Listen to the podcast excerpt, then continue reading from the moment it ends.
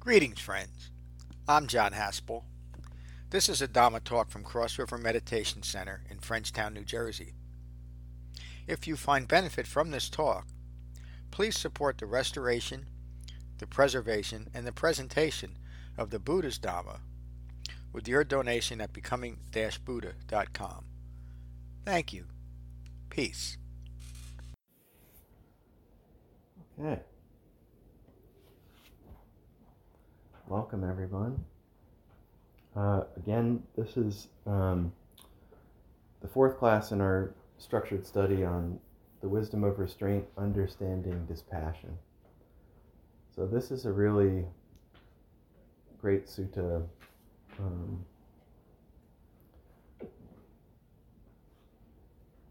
to understand dispassion. Kevin had taught this sutta a couple times really well, once on retreat and once here in class. Um, so I'm going to give it my best effort here. Um,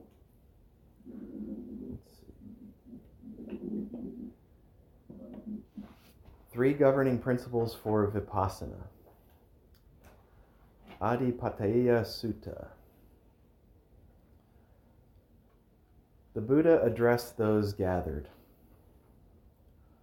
There are three governing principles for the cessation of ignorance. One, the self as a governing principle for the cessation of ignorance. Two, the world as a governing principle for the cessation of ignorance. And three, the Dhamma is a governing principle for the cessation of ignorance.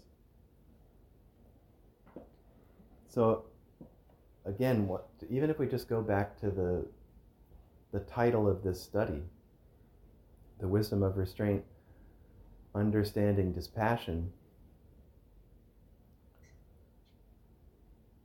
how is the self a governing principle for the cessation of ignorance, for, the, for understanding dispassion?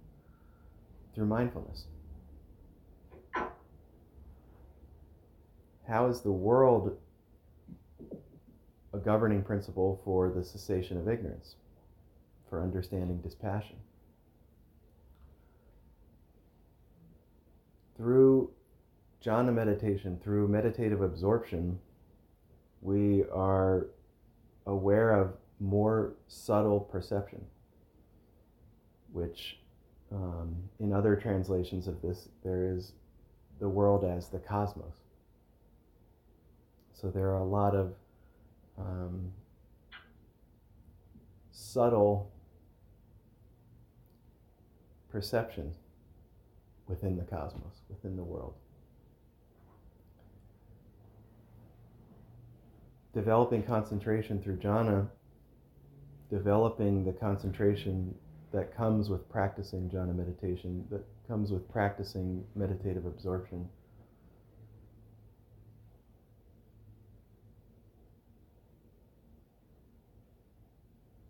changes our relationship with the world. I think uh, Epictetus said something like the calm or, or cultivated person bothers neither himself nor anyone in the world. So that's that speaks to this in a way. Um, then, three, the Dhamma is a governing principle.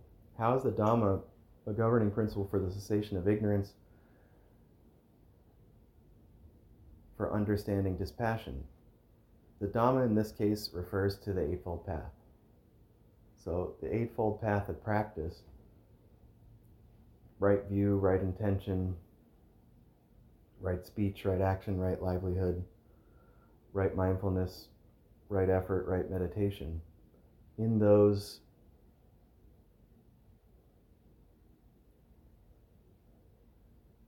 facets are the governing principle for how to understand dispassion. So, Buddha's words. How is the self a governing principle for the cessation of ignorance? A skillful disciple having established seclusion and quiet, reflects on this. It is not for the sake of robes, alms, lodging, or future becoming that I am practicing the Dhamma.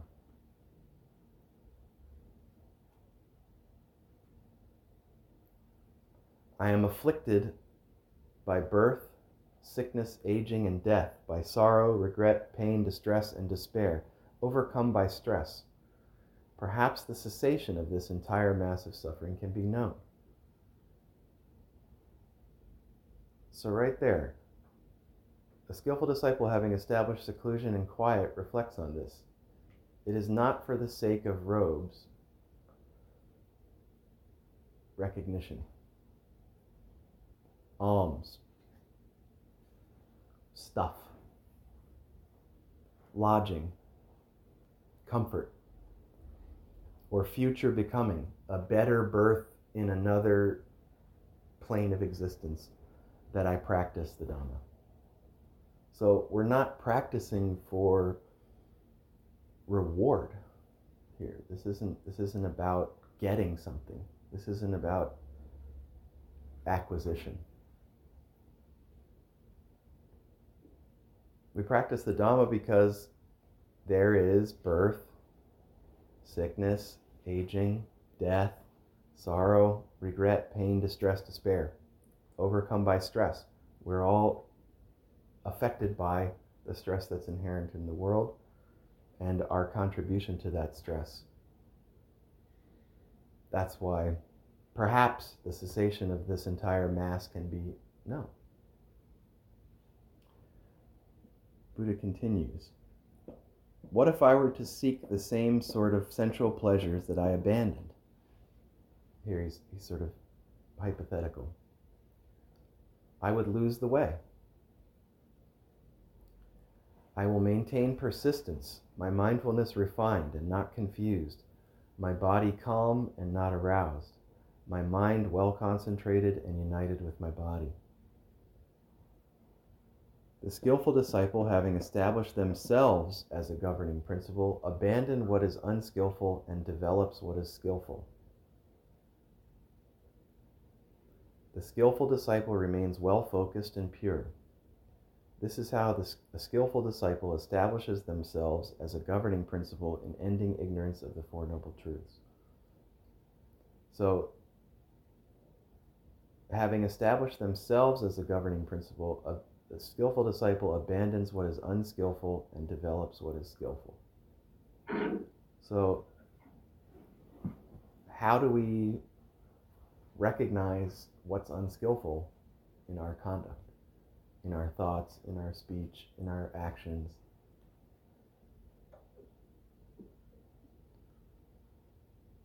Mindfulness. We start by with what we're holding in mind. So this, if we're, if we're holding the Eightfold Path in mind, then we're abandoning what's unskillful and developing what's skillful.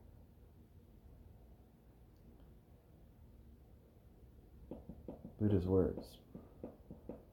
How is the world a governing principle for the cessation of ignorance? A skillful disciple, having established seclusion and quiet, reflects on this. It is not for the sake of robes, alms, lodging, or future becoming that I am practicing the Dhamma. I am afflicted by birth, sickness, aging, and death, by sorrows, regret, pain, distress, and despair, overcome by stress perhaps the cessation of this entire mass of suffering can be known. What if I were to think the same thoughts of sensual pleasures, of ill will, of harmfulness that I abandoned? So here, here's somebody who's already been on the path, already been practicing, already developed the Dhamma. What if they what if they fall back into the habits of householder life or mundane life or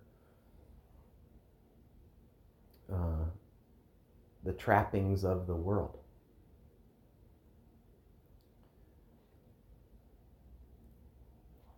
What if I were to think the same thoughts of sensual pleasures, of ill will, of harmfulness that I abandoned?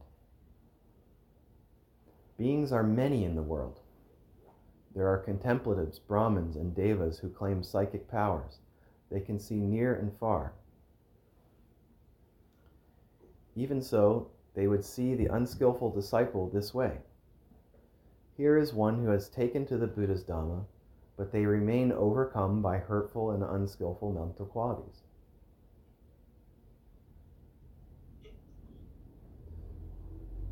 So he, here in, in this, he's sort of holding out contemplatives, Brahmins, and Devas who have developed more and more refined and subtle means of perception. Clairvoyance, clairaudience, clair, you know, you name it. Psychic powers, psychic abilities. Uh, even so, they would see the unskillful disciple this way. Here is one who has taken to the Buddha's Dhamma, but they remain overcome by hurtful and unskillful mental qualities. So here he's saying there's nowhere to hide what is going on in here.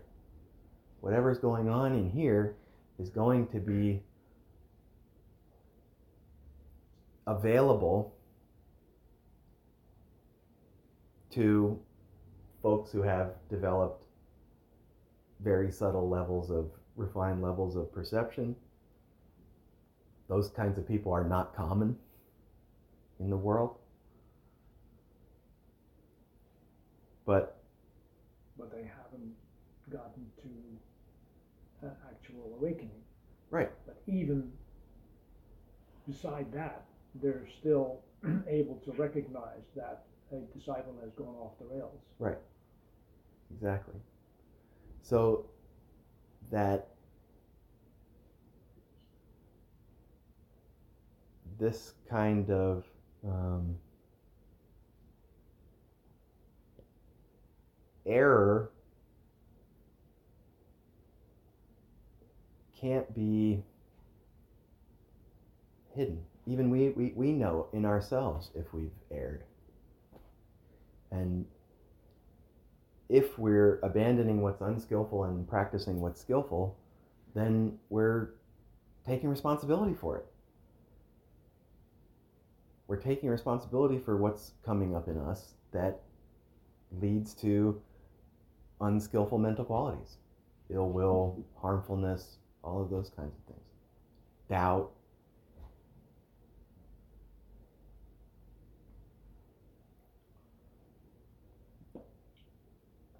The skill, Buddha's words, the skillful disciple reflects in this manner.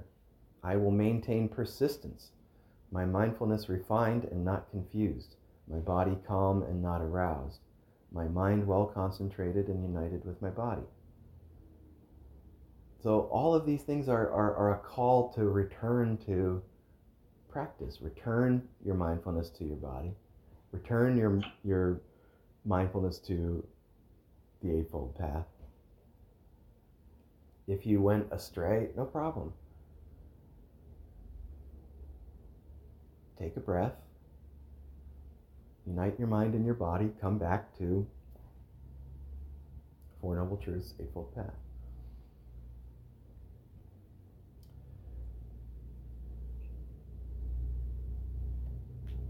The skillful disciple, having established the world as a governing principle, abandons what is unskillful and develops what is skillful.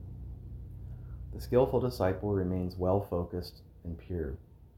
This is how a skillful disciple establishes the world as a governing principle and ending ignorance of Four Noble Truths. So, again, in that way, jhana, practice.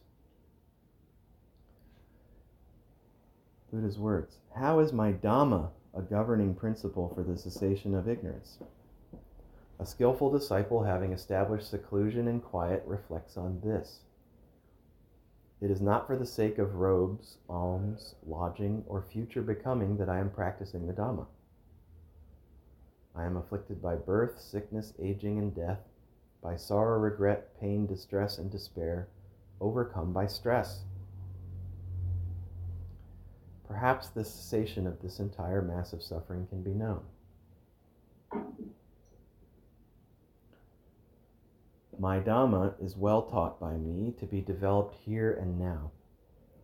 My Dhamma is timeless, encourages verification, entirely relevant to be directly experienced by the observant disciple for themselves. Don't take my word for it. Go ahead, practice it. Ehipassiko, come and see for yourself. What developing mindfulness of Four Noble Truths and, and mindfulness of Eightfold Path does to your life, to your behavior, to the thoughts that you think, to what you say to yourself about those thoughts, to what you say to other people, to how you are in the world. It really points toward right intention. Yeah. To understand what this practice is. Yeah. Buddha's words Skillful disciples are true companions in the well integrated life who dwell in the well taught Dhamma.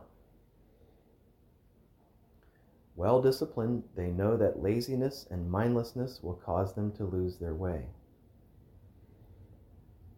The skillful disciple reflects in this manner I will maintain persistence, my mindfulness refined and not confused, my body calm and not aroused my mind well concentrated and united with my body.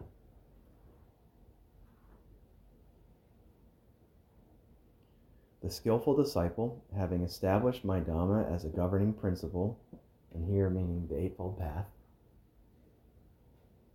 abandons what is unskillful and develops what is skillful. The skillful disciple remains well focused and pure. This is how a skillful disciple establishes my Dhamma as a governing principle in ending ignorance of the Four Noble Truths. These are the three governing principles of my Dhamma. There is no secret place in the world for those doing evil. The skillful disciple knows whether they are well focused or confused. The skillful disciple clearly observes themselves that hurtful behavior hides. The wise, those with refined perception, see the fool unrestrained in the world. So govern yourself with mindfulness, govern the world with wise restraint. Established in jhana, governed by the Dhamma, in thought, word, and deed, follow the Eightfold Path. The sage who is engaged in right effort in developing their understanding of Four Noble Truths will not lose their way. The skillful disciple conquers Mara. Mara here is a metaphor for unconscious content. Mara was in all of the uh, Buddhist Thangka paintings and artwork. Mara is a demon. A, um, there was a couple of them. Yama is a bull-headed demon. Mara was another big demon um, but that is a metaphor for our unconscious content that mm, distracts us and uh, overwhelms us. Um, the skillful disciple conquer, conquers Mara. There is no further becoming. The skillful disciple understands the world, a sage, free of ignorance of themselves and the world. That's the end of the sutta. So let's let's talk about this. Um, we'll go online. Kevin, Not teacher Kevin, other Kevin.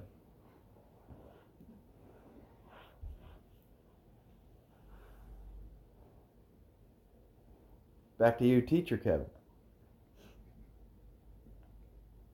Thanks for the teaching tonight, man. I'm going to take noble silence. I'm going to hear what others have to say. Thanks for being here, Kevin. Tom.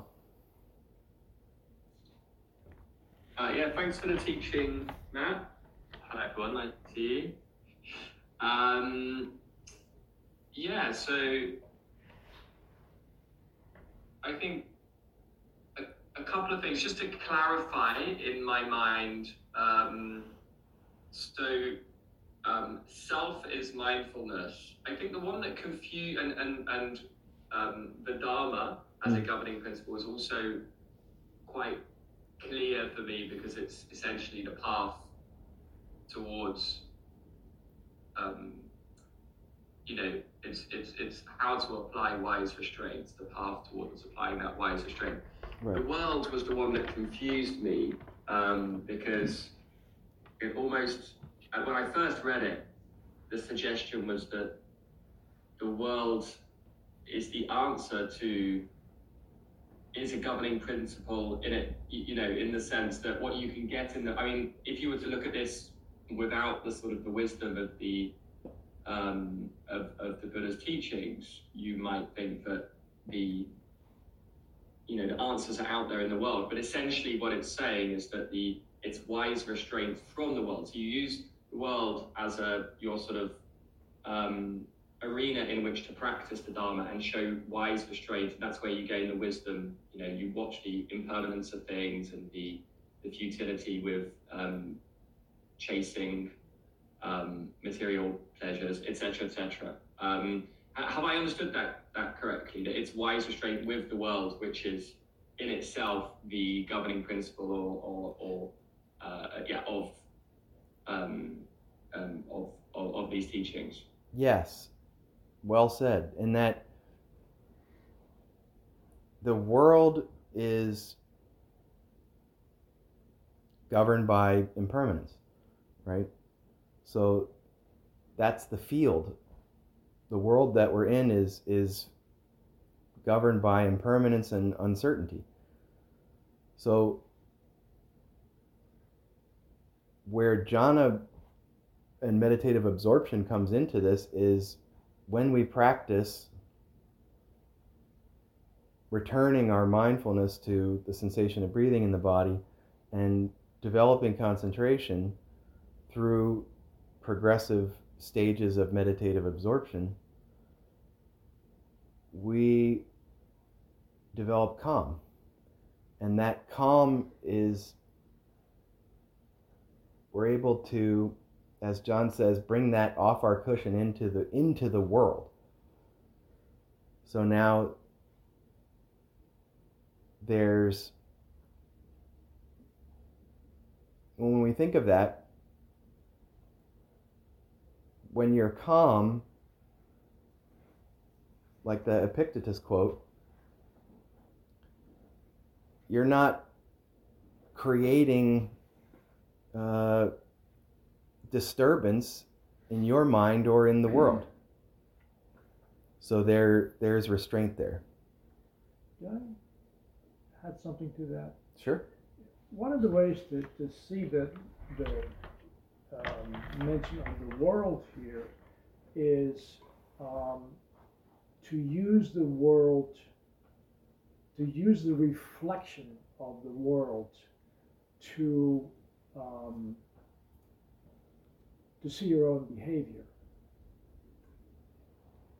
Um, you know, as it says, even you know uh, people that are actually unskilled in the Dharma, that are that are not, um, you know, and he's talking about Brahmins and Devas and and and whomsoever. They have some skill in the world, but even they can see uh, a disciple that's gone off the rails. So uh, the disciple can can use that uh, perception from them to correct their own behavior. It, it's a, it's a reflection. The world as a reflection. Then the world, the, the reflection of the world as a motivation to uh, use that restraint and to to stay on the path. Uh, Mm. Just as in, in, in the first instance, you could use your own uh, judgment, yeah, the self, your own um, mindfulness as a governing principle. This this word governing principle is is um, um, a little ambivalent, um, but uh, in, and I see it as the question is what drives you? What what what keeps you on the path? Is it your your purely your own mindfulness? Is it seeing you know your own stupidities reflected back at you from from from the world, or is it just being purely in the Dharma, uh, or a combination of those things? Right. Yeah, it's, it's interesting you said that because I was um, I was on a metro last night in Singapore and I had that moment where I I, I don't my phone doesn't I haven't got it connected to sort of you know mobile data uh, Mhm. while I'm while I'm abroad. So for on a very rare occasion, I was actually traveling around Singapore without having data, Mm. and it was just a great opportunity to observe how distracted everyone. You know, I was on this metro carriage, and absolutely everyone was just scrolling their phone. It was it was unbelievable. You realise we were just living in this, you know, this world of immense distraction, and it was in itself a a motivation or a wake up call Uh, you know, not to not to become, try not to become like that. Um, so Yeah. yeah, and I, I like that that sense of it being a reflection. That's an that's an interesting way of. It's an opportunity for learning, isn't it? And, I and it's funny when, when you don't have that uh, distraction yourself, you're finally seeing how it how immensely distracting it is to to all to everybody else. Exactly, including ourselves. Yeah, yeah, yeah. Really interesting. Yeah. Just, just one other thing I wanted to add, if that's okay, Matt. Sure. Quickly. Uh, Absolutely. It's the, the concept of future becoming um, really sort of speaks to me as well because I know that one way of seeing that is future lifetimes, um, but just I was reflecting on this at the weekend how how much my life has been built around some form of future becoming. Like and we live in this society now where everything is or we're doing something in order to like we don't get exercise just for the joy of getting exercise. We get we get exercise aspiring to lose a certain number of pounds or Mhm. you know to be in a to, to this vision of ourselves for the future. Um, and i just think so much about you know we don't we don't read books just for the joy of reading. Is something i've looked you know into the, the amount of read people read a lot less than they used to because reading's not fast enough. And it and, and people think you know i want to speed up my my learning. I want to like we're always looking at, at, at what that future becoming is. So i just think that's that's again especially prevalent in in the world we live in today um, before we even look at future worlds and and, and uh, you know um, what happens after death just being mindful of living our lives, or how much or how often we live our lives by planning. You know, the action now is the only reason it's of value is because of something that we, you know, a vision we have of ourselves for the future, which is fabricated. So um, that was just one other thing that, that sort of spoke to me. That, that's Thank you. that's a great insight, Tom. Um, yeah, you know, we we we see that again, like we like we said, it's it's not we're not practicing this to acquire something. You know? And when we're out in the world, you know, most people have no idea that we're doing this or practicing this, you know? So it, it's certainly not for fame or recognition or um, some kind of social standing. So uh, it was a good insight. I, I appreciate that. Thank you, Tom. Jane, Hi, Matt. Thank you so much for the for the talk. Um, at the very beginning, you said something about jhana changes our relationship with the world, and it's just having a very strict, well-developed meditation practice is, for me, I mean, the most important thing, because if I get lax, you know, um, it's very easy to, you know, lose that well-concentrated mind. So it's for me, it's the uh, what I need. You know, I remember what it was like before I started the practice, and for me, that is enough to get me to to stay focused. Yeah. But it all begins with the meditation. Thank you, Jane. Yeah, you you've seen how developing jhana has changed your experience. Exactly. Glad you're here. Thank you. Thank you. Brian, Matt, uh, thanks for this. Um, Tom, I, I had that revelation the other week in an airport, and I, I, now- I now find it liberating to leave my phone at home and just go walk amongst the zombies. Because it, it does feel like you're in a zombie apocalypse Yeah. where, where nobody's paying attention. Um, it's and it's tragic on a number of levels. Um, but I, the one thing I want to say about the the Sutta is that I, I love the line about what if I were to seek the same sort of sensual pleasures that I abandoned, I would lose the way.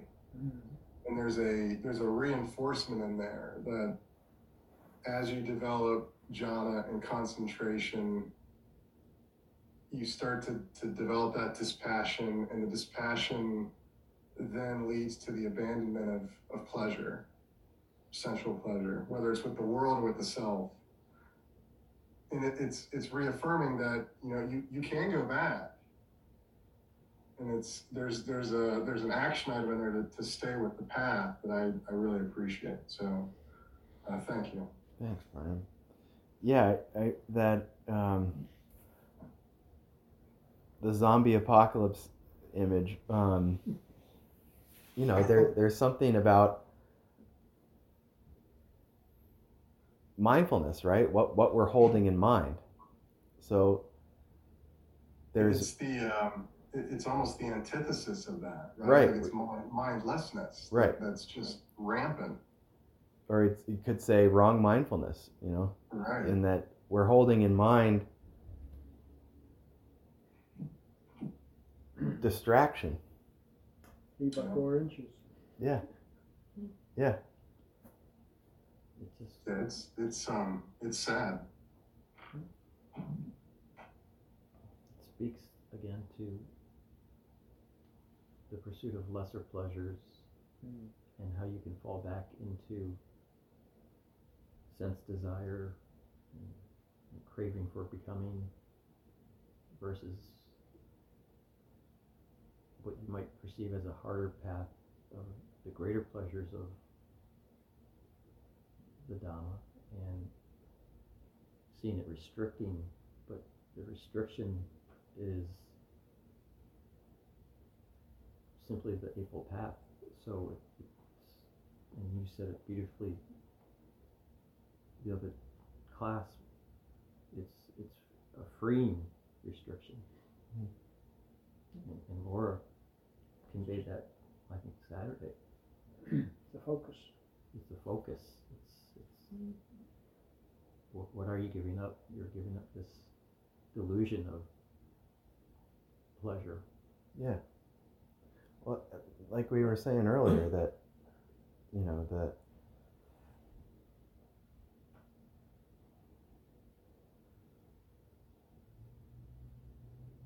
just because the world condones heedlessness doesn't mean that that's what you should be following.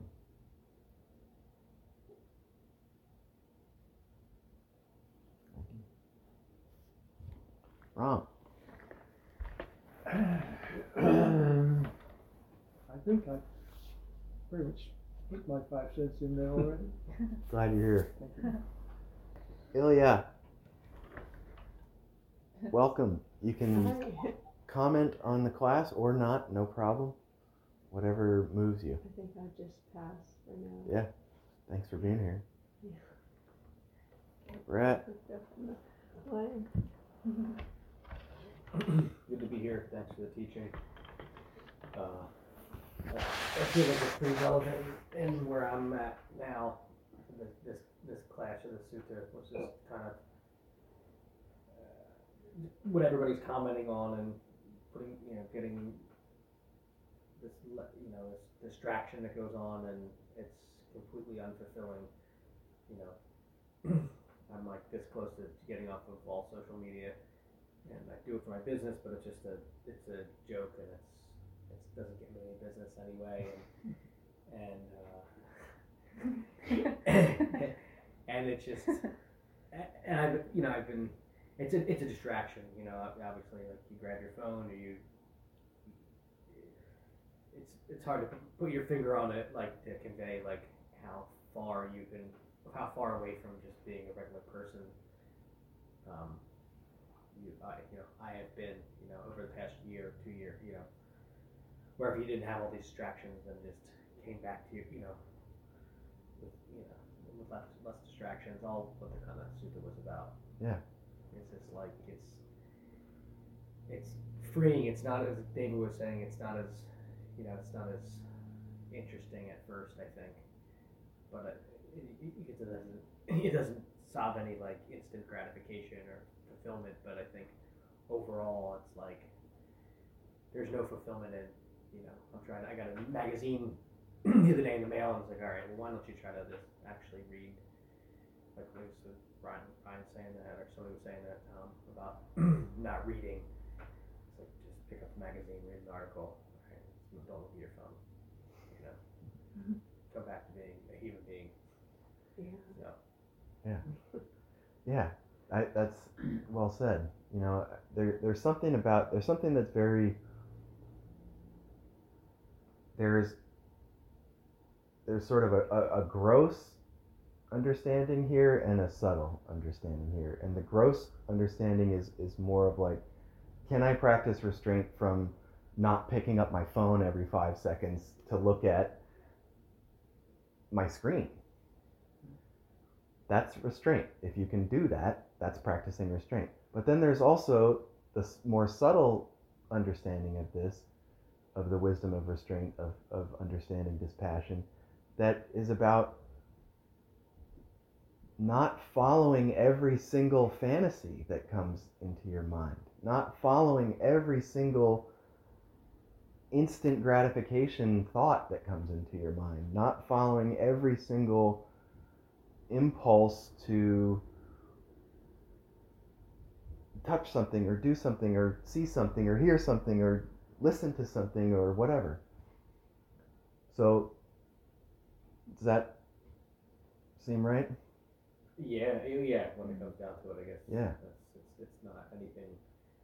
I think it's it's not anything that's like crazy or uncomprehendable. Yeah, it's right. Just, it's just you know, it's as simple as not being distracted and uh, not following, and not following the distractions and Yeah. and, and realizing what you know what is here is enough. And, Yeah, which ultimately is just and it's so much more than being distracted. Yeah, yeah. Thank you. Laura, Yeah, thank you, Matt. Thank you, everyone online, for your comments. They, I really appreciate them. They helped a lot, and I like Brett how you just said um, that it's so unfulfilling because it, it is in, in the, you know, in the moment, the fantasy or fabrication or things that you're clinging to seem gratifying, but they're, um, they're not. They're often followed by like despair or distress, but um, just like it says up there, I mean, the potential for liberation resides in each moment that occurs. So, by interrupting that diluted thinking, um, really does bring, you know, through wise restraint, brings, um, like paradoxically, liberation. Hmm. So, at first I, I didn't get that, but I think after Saturday's class and today, I'm seeing more so how like the restraint really does bring, you know, liberation. Mm-hmm. provides that calm and stable mind, a platform that you can see the other side of this gross pursuit of pleasure. Without that stable mind, it, you'll feel that disturbance but not recognize it as something to abandon. mm-hmm. practices. hmm Simply giving you that platform, that stable platform. I like Yeah. how they repeated, um, or the Buddha repeats, I think three times or more, maintain persistence. Yeah. You know, mind and body united, breath, body Yep. united. That's what it is. Yeah. Come back here Yeah. to what's occurring, not not what you want to have happen, future becoming, whatever. What's what's occurring now here? Which, if we're not looking at our phone, or even if we are, what's occurring here is still. And we can either move away from that mindfulness of this into mindfulness of this screen and the, the sort of hunger that comes from it. Or we can practice restraint, return our mindfulness to the sensation of breathing in our bodies, unite our minds and our body, and understand dispassion. Understand that by coming back to what's occurring here in my body now, which is I've disengaged the passion to be instantly gratified by a screen or whatever, Mhm. right? And what was it 2,600 years ago? It wasn't a screen, but it was a thought of something that was fancy. Yeah, This is why I'm sitting. This is why I'm, my practice is to get someplace else out of my body and my mind. Just another stream. right. In those days, it was just the gossip in the marketplace. You know, Yeah. would Be the distraction. Or Yeah. creating, making something, creating. Yeah. Mhm. I mean, we've, we've had 450 years of trying to make things more efficient, making things more efficient, and no one has any time. Right. I mean, nobody has any time. I have time now. That's Thank it, you. that's. I gave you some time. I gave you more time. yeah. That's- Yeah, I got rid of my cell phone a year ago, and um, it's just um, I'm at a more normal. Uh, normal's not the right word. Um, at a more human pace Yeah. Yeah. for for the the timeline of how things occur, are observed, are responded to. There's a natural rhythm in that that's been developed through our our human um, evolution, and to put it on steroids and jack it all up with sugars and and, and, and I'm not just talking about either the technology is like a sugar you know it's you, you have to you've got armies you've got to feed That's the hunger. that Yeah. yeah and and it's like to get rid of all that yeah you just you just go back to like oh that's a really beautiful uh, bird song Mhm. or quiet is perfect you Mhm. know Yeah. or Mhm. you know but there's nobody there's nobody I have to respond to or get to or or, or, or, or be annoyed by or, Yeah. or anything it just doesn't I still have friends and you know people I communicate with but it's Yeah.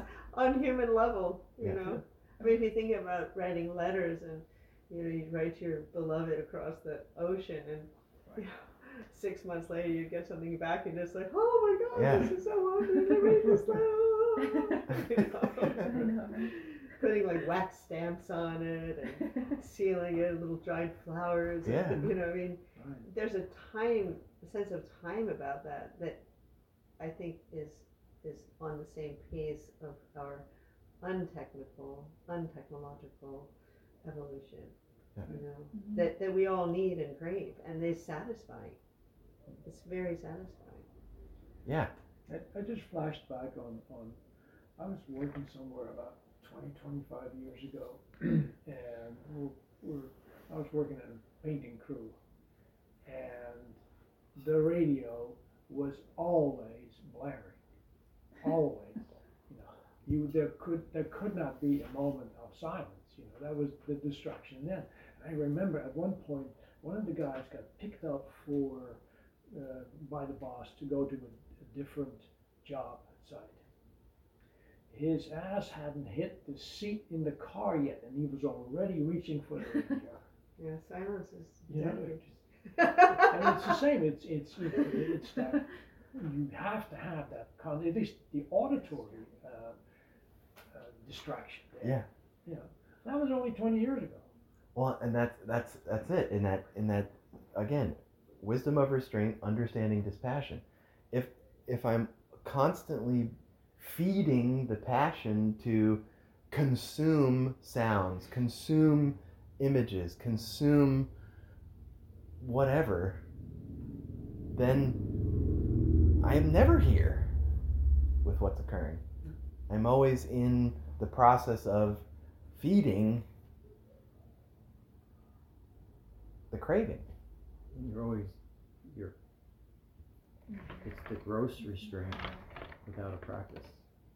Yeah. You can get good at restraint, but I always think of it as is willpower. And like any muscle, it will weaken. But with the practice, it's a refined mindfulness, it's a refined restraint. Mm-hmm.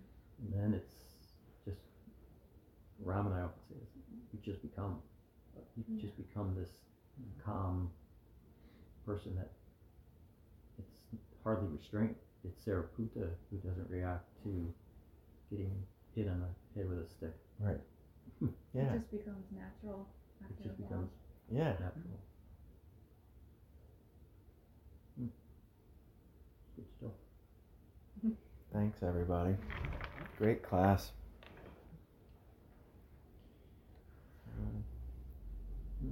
You guys have anything you want to add on that? But great to hear everyone's thoughts. Yeah, it's um, really interesting.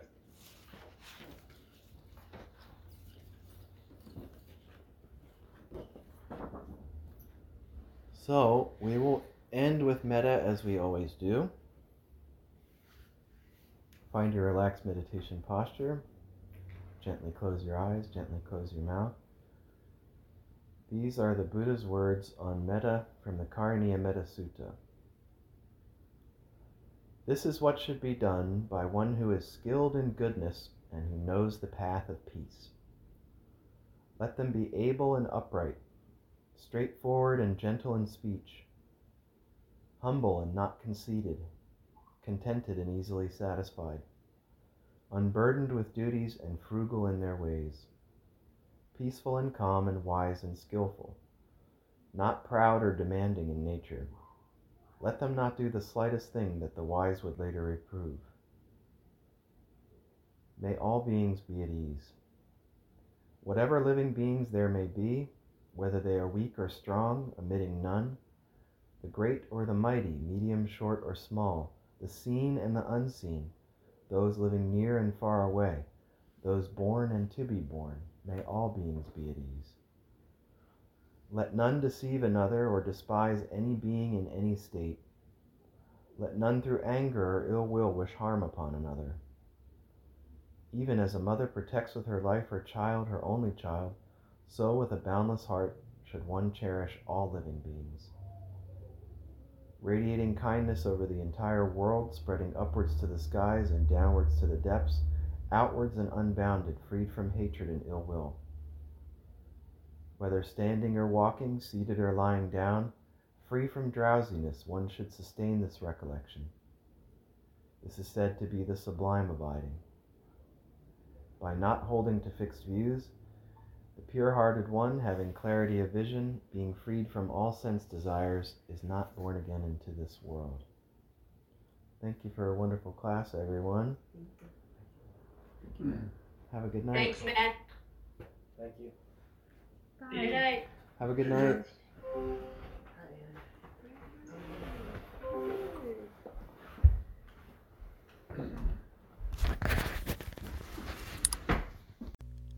Thank you for listening.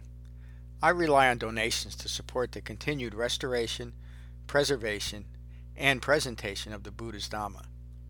If you find benefit here, please consider a donation at becoming-buddha.com. Thank you. Peace.